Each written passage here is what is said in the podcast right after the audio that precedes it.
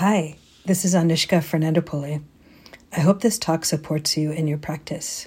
If you'd like to support my teaching, you can use the donate button under my picture on dharma seed dot org or go to my website, anushka f dot org, A N U S H K A F dot org, and click on donate. Thanks. I appreciate your support. So in the metta practice, we've been starting where it's easiest and then getting gradually more challenging with neutral people, difficult people, so on. And in some ways also in these afternoon sessions, as we're going through the different uh, Brahma-viharas, the different divine abodes, we're going similarly. Uh, the natural sequence is one that ends up with what I think is among the most complex of them, to both understand what it is and actually to practice, uh, which is the practice of equanimity. But actually couples well with working with the difficult person, too. So the, the these four different states of metta, compassion, appreciative joy, equanimity are four of these uh, divine abodes. And you could say it's like the map for the heart. So we generally can develop the mind that rests in well-wishing, a sense of kindness or uh, positive regard for ourselves and other beings. And then when we encounter someone who's suffering, then it can naturally just shift to sense of compassion. So from just, oh, may you be well, may you be safe, may you be healthy, in seeing a being in suffering, it can be like, oh, may you be free from suffering. Like, oh, I, I can see that you're in pain, right? And then if you see someone who's already happy, then it can be like, oh, I hope your happiness continues. Like, may your joy increase. And then underlying all of that is this state of equanimity. So it's all of that can be held within this sense of, at the same time as we're wishing all these things, understanding that we're actually not in control of that. So things unfold in the world, in our own lives, in other people's lives, uh, according to different laws, causes, effects that have to do with not just what we are wishing for them. So here is comes some of the answer to what uh, someone had asked uh, earlier about, like, but what about the dharma and the questions, everything's impermanent and suffering and all of that. So equanimity is where you get to wrap it all up again in some ways and uh, take that bigger perspective, you know, holding it all uh, with some balance. So equanimity is having a balanced ability to be present with what is there for ourselves, for others, uh, and to hold in some perspective all of the different changes and all of the different circumstances that happen to us in our life. So the Buddha talked about uh, eight worldly winds that blow across our lives, the lives of ourselves and others, and that none of us can escape. So these are the winds of uh, pleasure and pain, of gain and loss, of praise and blame, and what's translated as fame and disrepute. So basically, no matter how lucky you are, good-looking, rich, famous, anything, you know, sometimes you get things and sometimes you'll lose things. That's part of life. Sometimes you'll have pleasant sensations in your body or pleasant things happen to you, and sometimes you'll have painful sensations in your body and painful things will happen to you. Sometimes people will say good things about you and sometimes people will say bad things about you and blame you for things. And this happens to everyone, even the most saintly of people. In fact, even more to the most saintly of people, you know.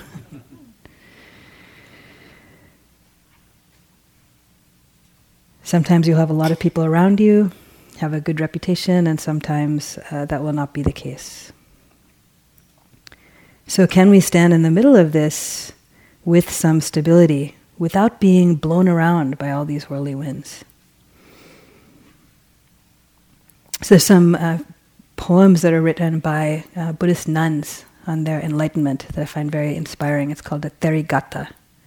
It's like inspired utterances by Buddhist nuns. And there's one very beautiful one uh, related to this. If your mind becomes steady like a rock and no longer shakes, in a world where everything is shaking, your mind will be your greatest friend and suffering will not come your way. If your mind becomes steady like a rock and no longer shakes in a world where everything is shaking, your mind will be your greatest friend and suffering will not come your way. So Buddha described equanimity, the, the mind that is equanimous, as abundant, exalted, immeasurable, without hostility and without ill will. So it's a very mature quality. You know, there's a, a stillness to it, there's a steadiness to it. Uh, yeah, sometimes it can even seem like, oh, there's n- it's like a nothingness, but it's actually not a nothingness. You know, it's the the stable, mature holding of all that is, minus this sense of ourselves being in the middle of it as the sort of main event actor. So with each of these different uh, states, there's uh, the near enemy, right? So like with compassion, it was pity. This like could seem like that, but it's not that. You know, there's a separation. So with equanimity, it's interesting. The near enemy is indifference. So with indifference, it feels like, oh, I'm cool with everything, everything is good, but you're disconnected. You know, you, you don't actually care. So the difference with equanimity is it's a sense of being connected, like being uh, plugged in, like caring about what's happening and understanding it to be just as it is. So having some, basically like in colloquial terms, a fundamental okayness with whatever it is that's going on. So this is there in many of the different Dharma lists, aside from the Brahma-viharas, also in the Factors of Enlightenment. It's uh, the fourth of the jhanic states, concentration states, is uh, mature, maturation of uh, an absorption in equanimity. It's in the, the paramitas, the perfections. So many, many different aspects of this. And one of the ways in which it, it works with these other Brahma-viharas is like with metta, we can be wishing well for someone and then it can easily veer into like, oh, I really want you to, I really want you to be well. And we're kind of leaning a little bit into it. So that's, of course, the little bit of attachment coming in. And it could either be the like, I wish well for you and I know exactly what you should do to get to that place, right? So equanimity is like, right, it's not up to me. Or with compassion, like instead of falling into some despair or grief or something, it's like, yeah, I can feel compassion, I understand, this is the way of the world, you know, old age, sickness, death, gain, loss, all of this, right? And still I can feel uh, with you, too. With joy, it will keep it from getting the over-exuberant. It's like I'm happy for your happiness, and also understand it in the context of the changing world, of different circumstances not in our control. So it can be very difficult, particularly with the ones who we love the most, to have this state of equanimity, or particularly with ourselves to have this equanimity. So for example, uh, it's really hard for parents to have a relationship of equanimity with kids, their own kids. Like you love them and you care about them and you want them to do the right thing and you want them to not get in trouble and, you know, you want them to uh, stay safe. And maybe when they're really little, you can kind of pick them up and move them a little bit. But they often move back to what they were doing, right? Uh, but pretty soon you can't really move them anymore, right? And they're moving on their own, like quite quickly. And uh, we have to uh, understand that like they're actually making their own choices. You know, even from a very young age, like they're making their own choices, and then those choices affect their lives. And as much as we can love them and guide them and advise them and all of that, they're really doing their own thing. It becomes more clear when they become teenagers, of course, then it's like they might even do the opposite of what you advise them, right? But is this understanding that all beings are on their own journey in some ways, including ourselves, you know. And you could reflect even with your own life that maybe when you were young, there were adults who tried to tell you, oh, you should do this, you should take up this job, or you should cut your hair like this, or you should eat this, or don't go to this place, or, you know. And essentially you did what you were going to do anyway, right? So we all make our choices, and then we reap the results of those. So teaching of equanimity is also very much grounded in the teachings about karma, about cause and effect, which is an aspect of right view.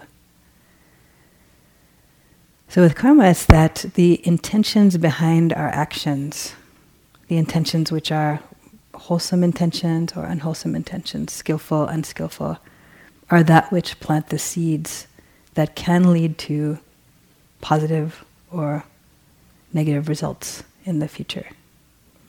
Both in terms of the cultivation of our own mind stream, so that's why here in the metta practice we're actually planting the seeds each time with each intention for metta to arise.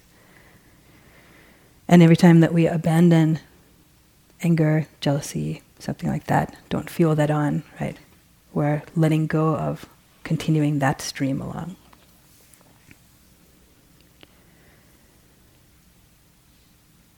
So that one can be, you know, harder to grasp depending on your sense of understanding about uh, the law of karma, but um, it's there as part of the the understanding of equanimity, sort of the bigger picture kind of thing.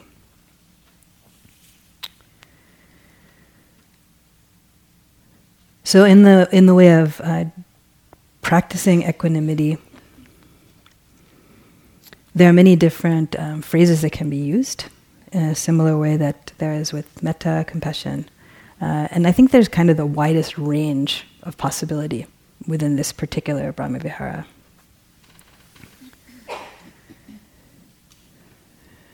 In any case, we start where it's, where it's easiest. With, interestingly, with equanimity, it's actually the neutral person. So it's kind of easiest for us to be equanimous about what's going on for the neutral person, because we don't have as much attachment to them. So the dear one or ourselves, you know, we might be more attached to like good things happening, bad things happening. The difficult person, you also might be attached to bad things happening, right? So a neutral person, you can kind of accept like, oh yeah, they're on their own journey and they have some story and some good things happen, some bad things happen, and you know, they're making their choices and then their life is playing out in some way. So it can be a bit easier for us to hold that perspective with someone that we don't know, you know. So the classical phrase uh, for equanimity related to karma, um, and we have put that up on the Sampa on the board too, so you don't have to um, necessarily write it down now, is uh, all beings are heir to their own karma. Or if you're saying to one person, right? So it's like, you are heir to your own karma. Your happiness and unhappiness depends upon your actions, not solely on my wishes for you.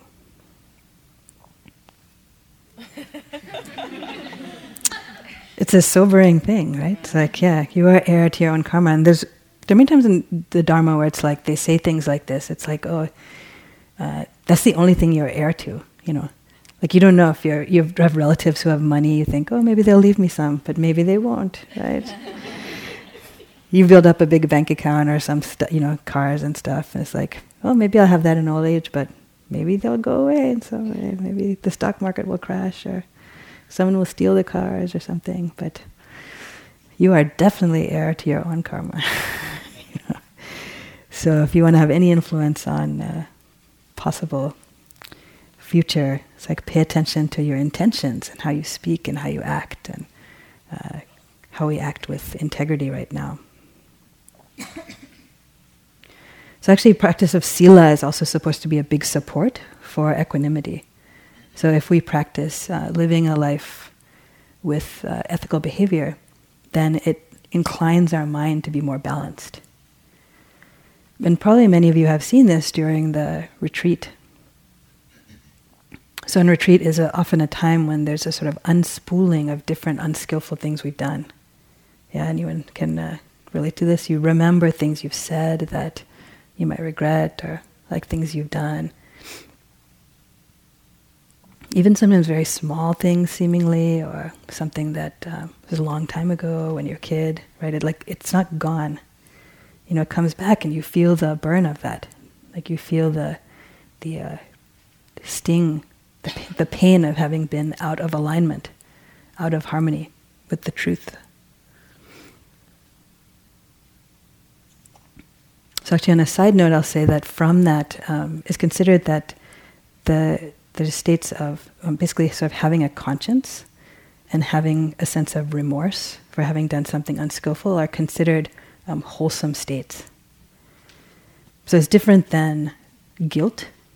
Guilt is like a flagellation, like like I did this, I'm so bad, right? So not that, but just being able to see clearly, like, oh yeah, that was not a good thing to do, and that had bad results, that hurt someone, or that hurt myself. Uh, so being able to really see that clearly and take that in can help us to take a stronger resolution, like, oh, I don't want to do that again, you know, because we understand that better. So the trick is, when that comes up, not to go too much into it, like in a, I'm bad, I did that, you know, but to feel that memory, feel the pain of that, and then let it go. But really allow yourself to feel it, right? Not push it away, but not overindulge it. So a middle way with that. So easier ends to karma, if to, sorry, to equanimity, if karma is not really something that you um, relate to that much, are some more kind of modern colloquial ways of saying it. So all beings are on their own journey, or sort of you are on your own journey. Right. Or even easier, simpler, is just things are just as they are. That's probably the easiest, most succinct one. It's just things are as they are. Or can I accept this just as it is? So when the mind is like struggling, struggling, wants something else to happen, different weather, different what, whatever, mind state, physical experience, like, oh, may I accept things as they are?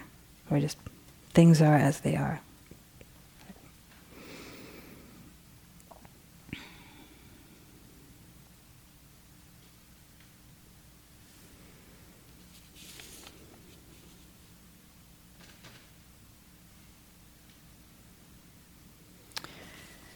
So some of the, the the ability to develop equanimity can be done in the similar practice to how we've done sort of compassion or metta through using a person, and you know, we'll do that a little bit.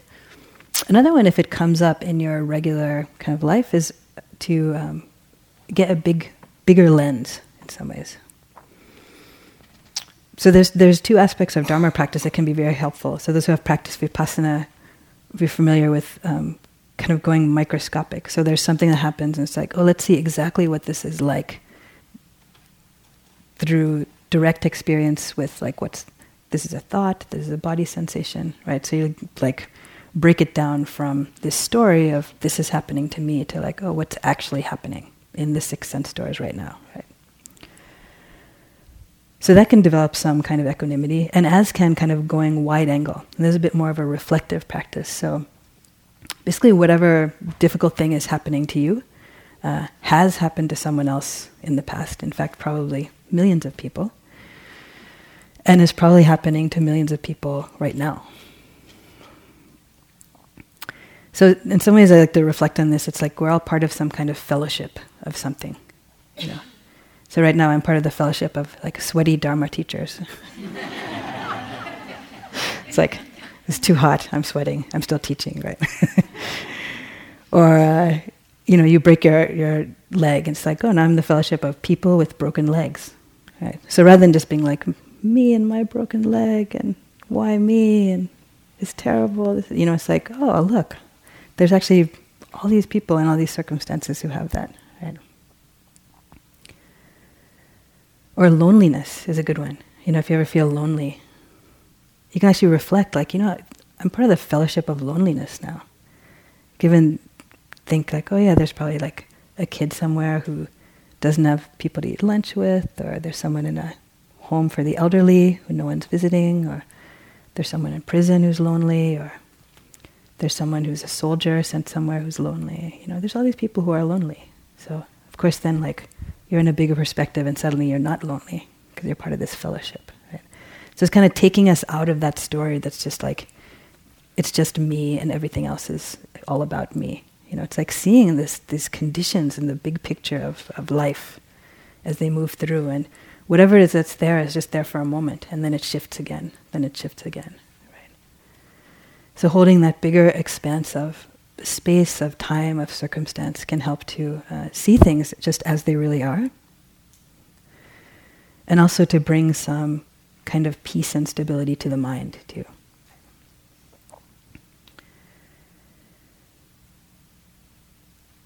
So let's uh, try it for a little bit, the practice of equanimity.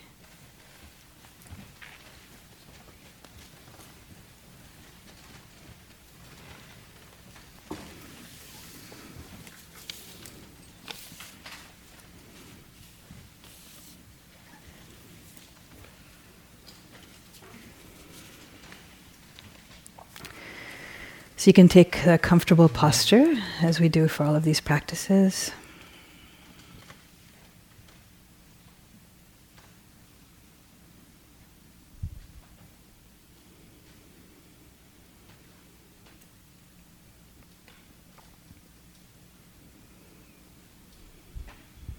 And equanimity is the stability of mind, but there also might be sometimes the opposite coming up, the reactivity of mind. So you can just check in and notice state of the mind at the moment.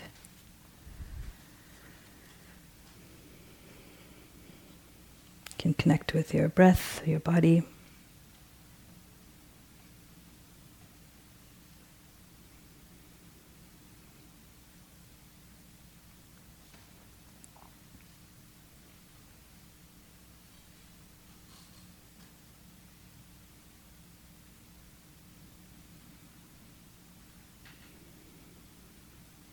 So you can begin by bringing to mind your neutral person. Haven't seen them since yesterday, maybe. They're back.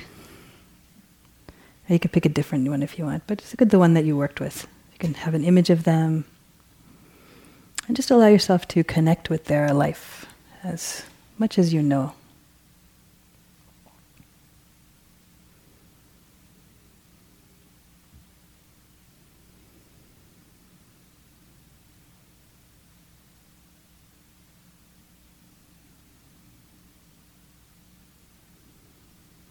So even though you may not know that much about them, you can just reflect that they themselves have had some story in their life, some set of circumstances from birth.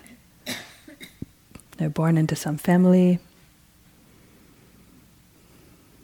that had a certain amount of people in it, certain kind of dwelling.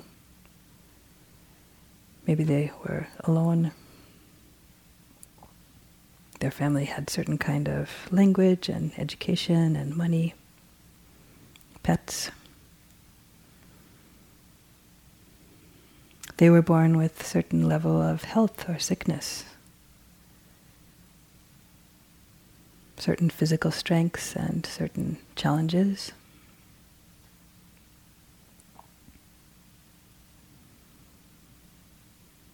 And then as their life has gone along, they have found themselves subject to good things happening to them, difficult things happening to them. Maybe falling in love, maybe having their heart broken, maybe having hopes and dreams, some of which come true and some of which don't.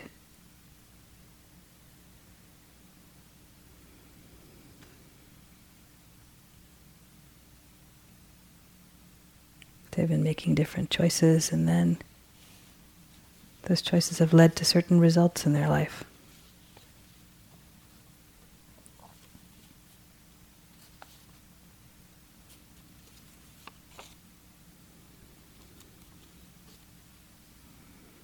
So things are unfolding according to lawful nature, whether or not we understand it.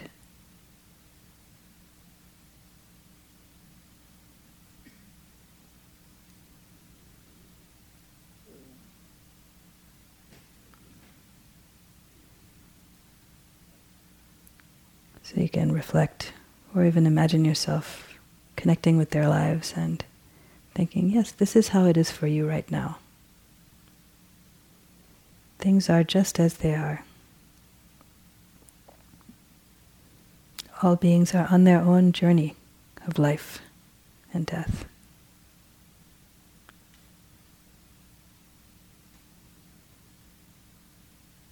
So with deep compassion and kindness, we can feel that things are unfolding in their life according to their own karma. It's not in our control.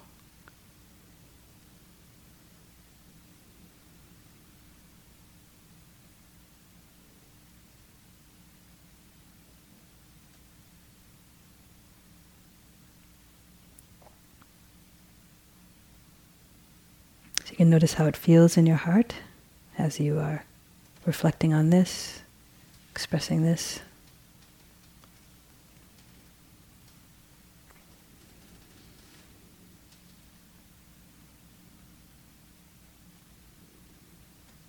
And you can also see, yeah, this is how it is in my own heart right now. See if you can know that with some clarity and acceptance.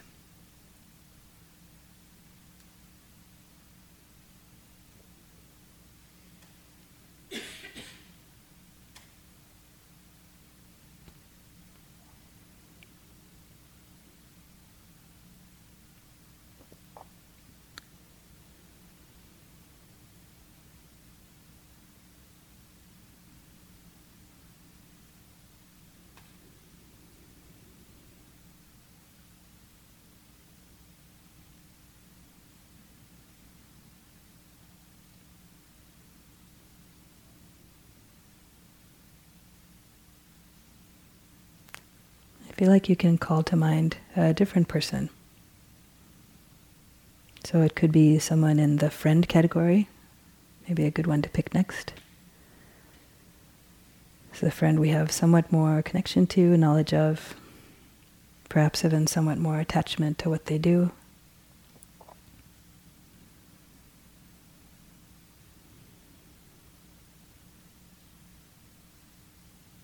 But we can reflect also that they also meet their own joys and sorrows according to the lawful nature of their life. We can wish well for them. We can be with them when they suffer. But their life and their happiness and unhappiness is not under our control.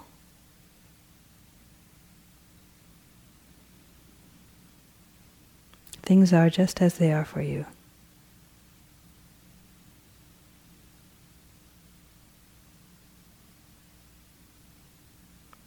May you be at ease with the circumstance of your life.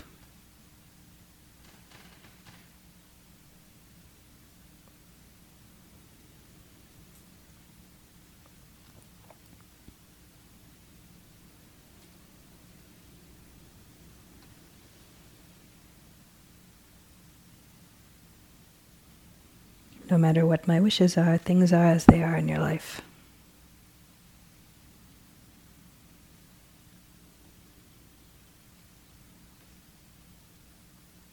May you accept your circumstances with ease.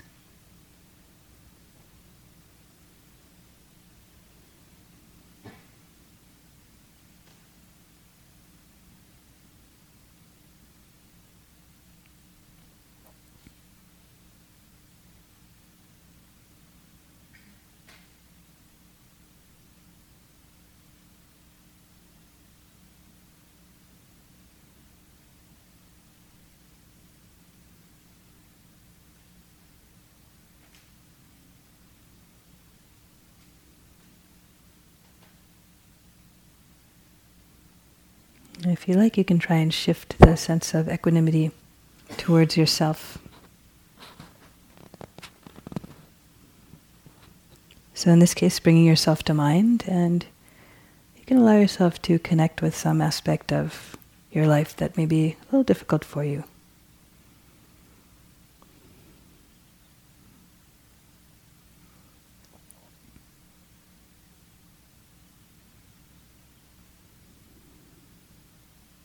So it could be related to the worldly experiences of praise, blame, pleasure, and pain,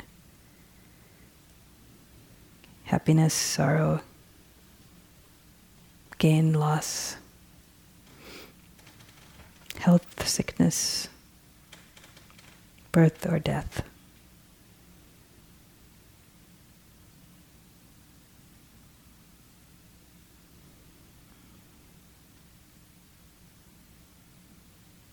And see if you can hold yourself with these circumstances in a vast space.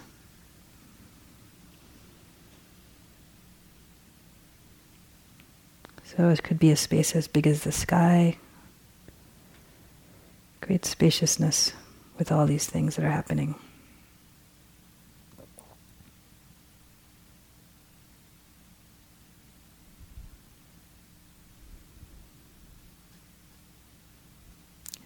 May I accept how it is in my life right now, with balance, clarity, and kindness.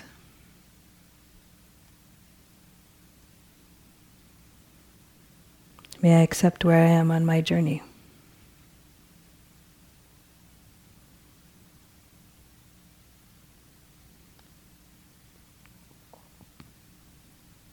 Whether I understand it or not, things are unfolding according to a lawful nature.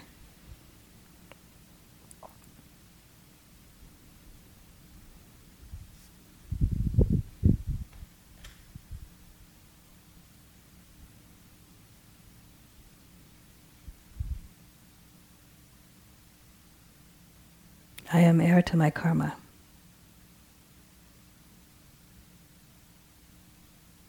My happiness and unhappiness depends upon my actions, not solely on my wishes.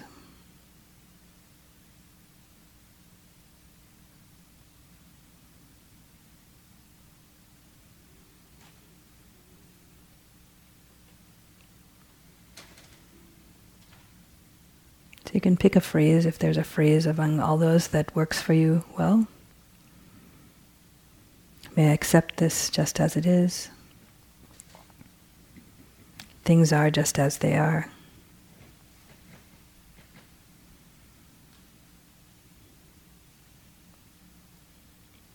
You can just try to connect with the meaning of that with as much sincerity as you can.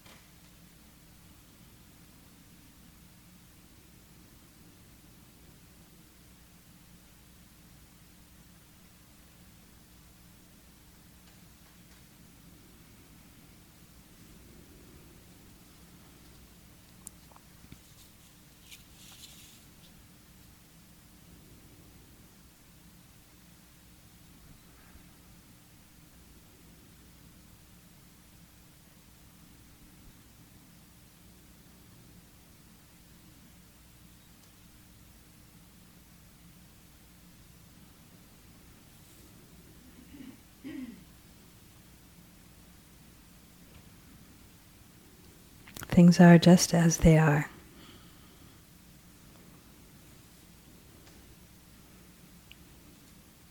May I accept this just as it is?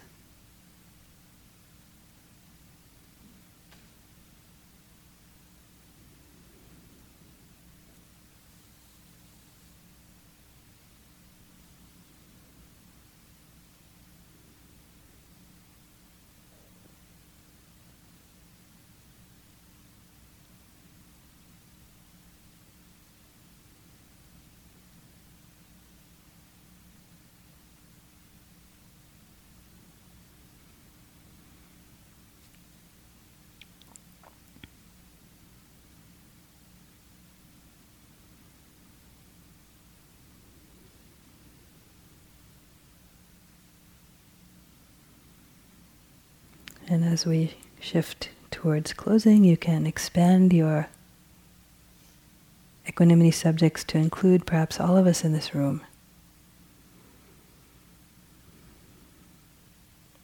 So you could imagine holding us all in your heart.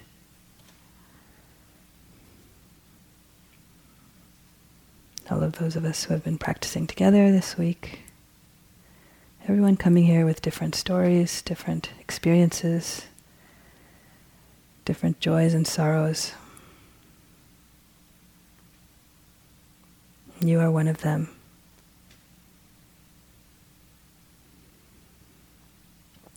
May we all be at ease with the conditions of our life.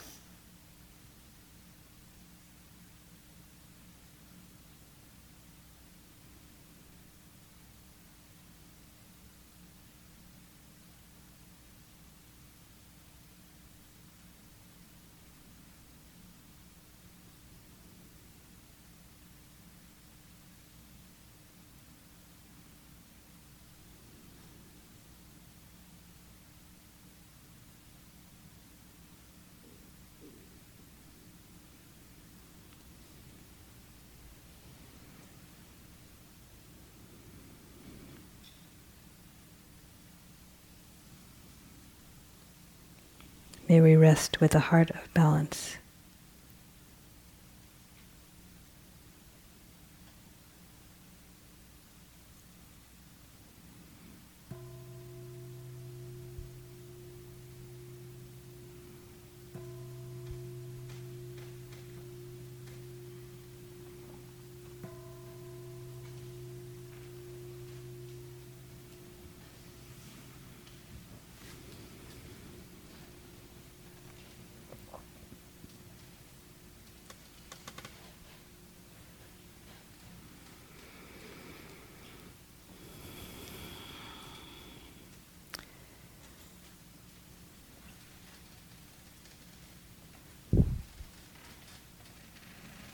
So the goal of this practice is to help us to connect with equanimity and to bring balance to our own heart and mind.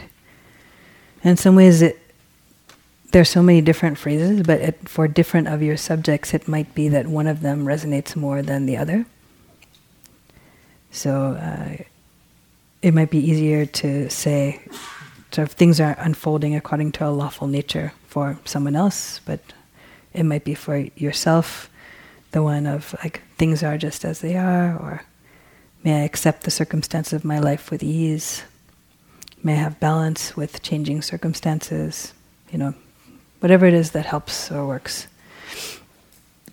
It can be also a concentration practice. So if you choose even just one of those phrases that feels particularly uh, resonant, and then kind of just drop that in periodically, trying to stay connected to your subject. Um, that's how you can do it as more practice of collectedness. Right? And then just like with metta or compassion, there's a whole interesting uh, span of learning that can happen around like, well, what is, you know, what is compassion versus pity, right? So you can notice what is equanimity versus indifference and versus the opposite, which is like a reactivity. And like with all these practices also, it is still purification practice. So what that means, you know, kind of like James was saying with the Ajax bubbles and all this, is that uh, as we practice this, it often kicks up the opposite, it seems, or it highlights the opposite. So we can see the non-equanimity, the non-stability of mind. So then just be with that while it's there, be with whatever chaos seems to be unfolding, right? Uh, and then just come back again. So in that, we're actually practicing some equanimity with the movements of mind uh, as we're doing equanimity practice too. So when uh, I'll open for a few questions too, but I'll answer before this one F A Q among particularly activist people, which is like, what do you mean accept the circumstances of my life? Things need to change. There's so much that needs to be terrible. You know. So uh, yes, completely sympathize with that perspective. And even as someone who's dedicated to social change or even changing something happening in a particular relationship that is messed up, the best place to start from changing it is by seeing how it is. right now. Right? So seeing clearly in with really just as much objectivity as you can, like what's the story right now, right? Like there is terrible racism, or there is environmental injustice going on, or uh, this person is mistreating me, or whatever, right? So oftentimes there's a lot of energy spent being like, no, it's not like that, you know, or like there's sort of a lot of frictional energy that goes to denying how it is, or like resisting how it is, that could be spent if you're just like, okay, this is how it is, and it needs to change. Right? So understanding how it is right now doesn't mean you don't take any steps to make something different happen, but it's sort of like, okay, let me at least just first see, like, okay, what's the story right here? So can I be at peace with that? Means like, not like, it's not like that, it's not, it shouldn't be like that, I don't want it to be, you know, it's like, okay, but it is like this, right?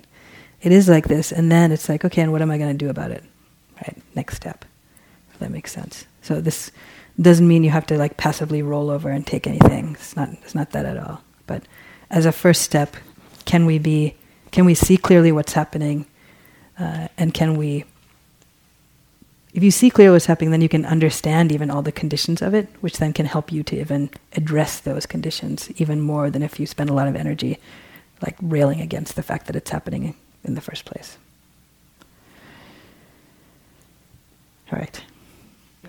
That's a few questions, and then whoever's doing the morning questions will answer all the rest of them. So, yeah.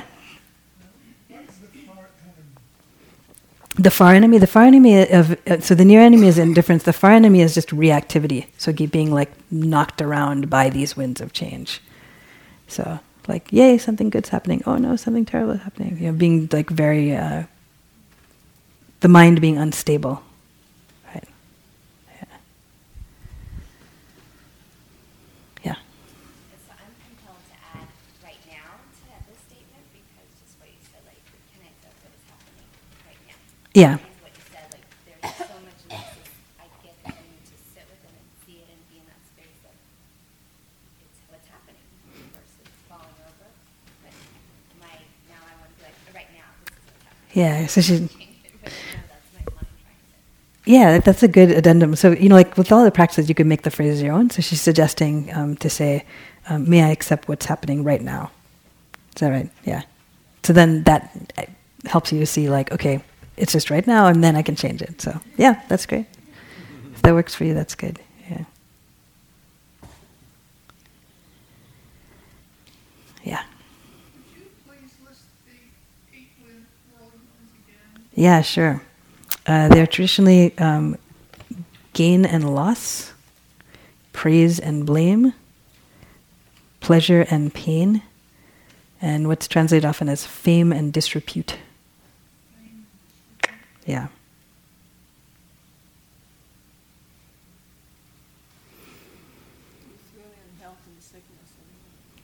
Oh, and, the, and that was in sort of the reflective thing, it was health, sickness, birth, death, yeah, all of that, yeah. Expanding it out. Oh. Yeah.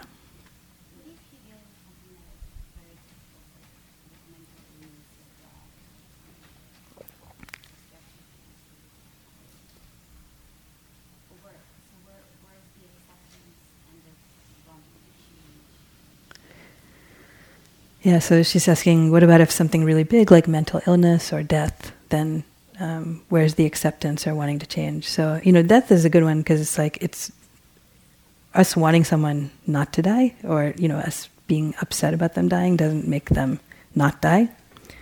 So this is more like, oh, okay, can I be, you know, the understanding like the truth of how things are is understanding that like all of us, as soon as we're born, are subject to dying, right?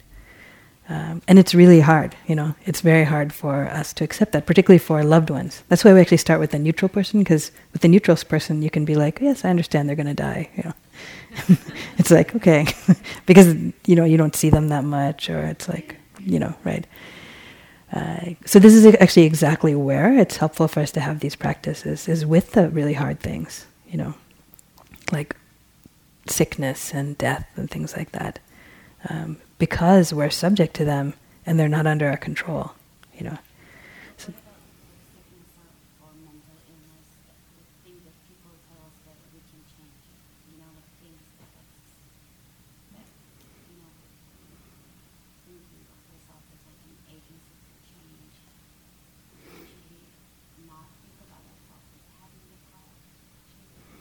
Mm, so about like mental illness where you might have the agency to change something, then like um, how do you relate to that with equanimity? So there's kind of a question about accepting versus changing something. Is that right? Yeah, I mean, in some ways then it's like, yeah, it's confusing a bit. It's accepting like, okay, so what is actually happening? You know, what is the experience for yourself of what is happening right now, right? Uh, and then in some ways sort of the label of that or whether what are you can do or not do about it is a little separate from that, but it's like, okay, can I face what is actually happening right now? Uh, so what that I've talked about, like, you know, this, there's sort of what's happening and then there's our reaction to what's happening. And particularly with things like sickness and death and old age, it's like, oh, it's hard enough in life that we're subject to that and that we don't have control over that old age, sickness, death. But then that's sort of like the first arrow it said, right? And then the second arrow that we shoot is our own mental pl- proliferation around that. It's like, oh, it shouldn't be like this. I don't want it to be like this. Why me? Can I make it not be, you know, all this stuff, right? So in some ways, this equanimity is trying to prevent us from shooting that second arrow and just seeing it as it is. And it includes with sickness, yeah, like sometimes whether physical or mental, like, yeah, we can take medicine, we can do treatment, you know, there's possibilities uh, of that too. But while we're sort of in denial about something, then it's hard to address it, you know. So equanimity is sort of seeing clearly in the moment, like, okay, this seems to be what's happening. So then, okay, what's next? Yes, right. So yeah, aversion is non-equanimity. Yeah, yeah. As is grasping, yes. Grasping, aversion, yeah. So if you want to keep it simple as possible, you can use the phrase, things are as they are, or may I accept things just as they are right now? Or just like, may I be at ease with the conditions of my life? So if something's happening and you notice yourself like uh, railing against it and stuff, you can just even be like, okay, may I be at ease with this? Right? Yeah, play with it, play with it a little bit. So I have to let you go. Thank you for your attention. This is a, a deep one, so continue to explore it.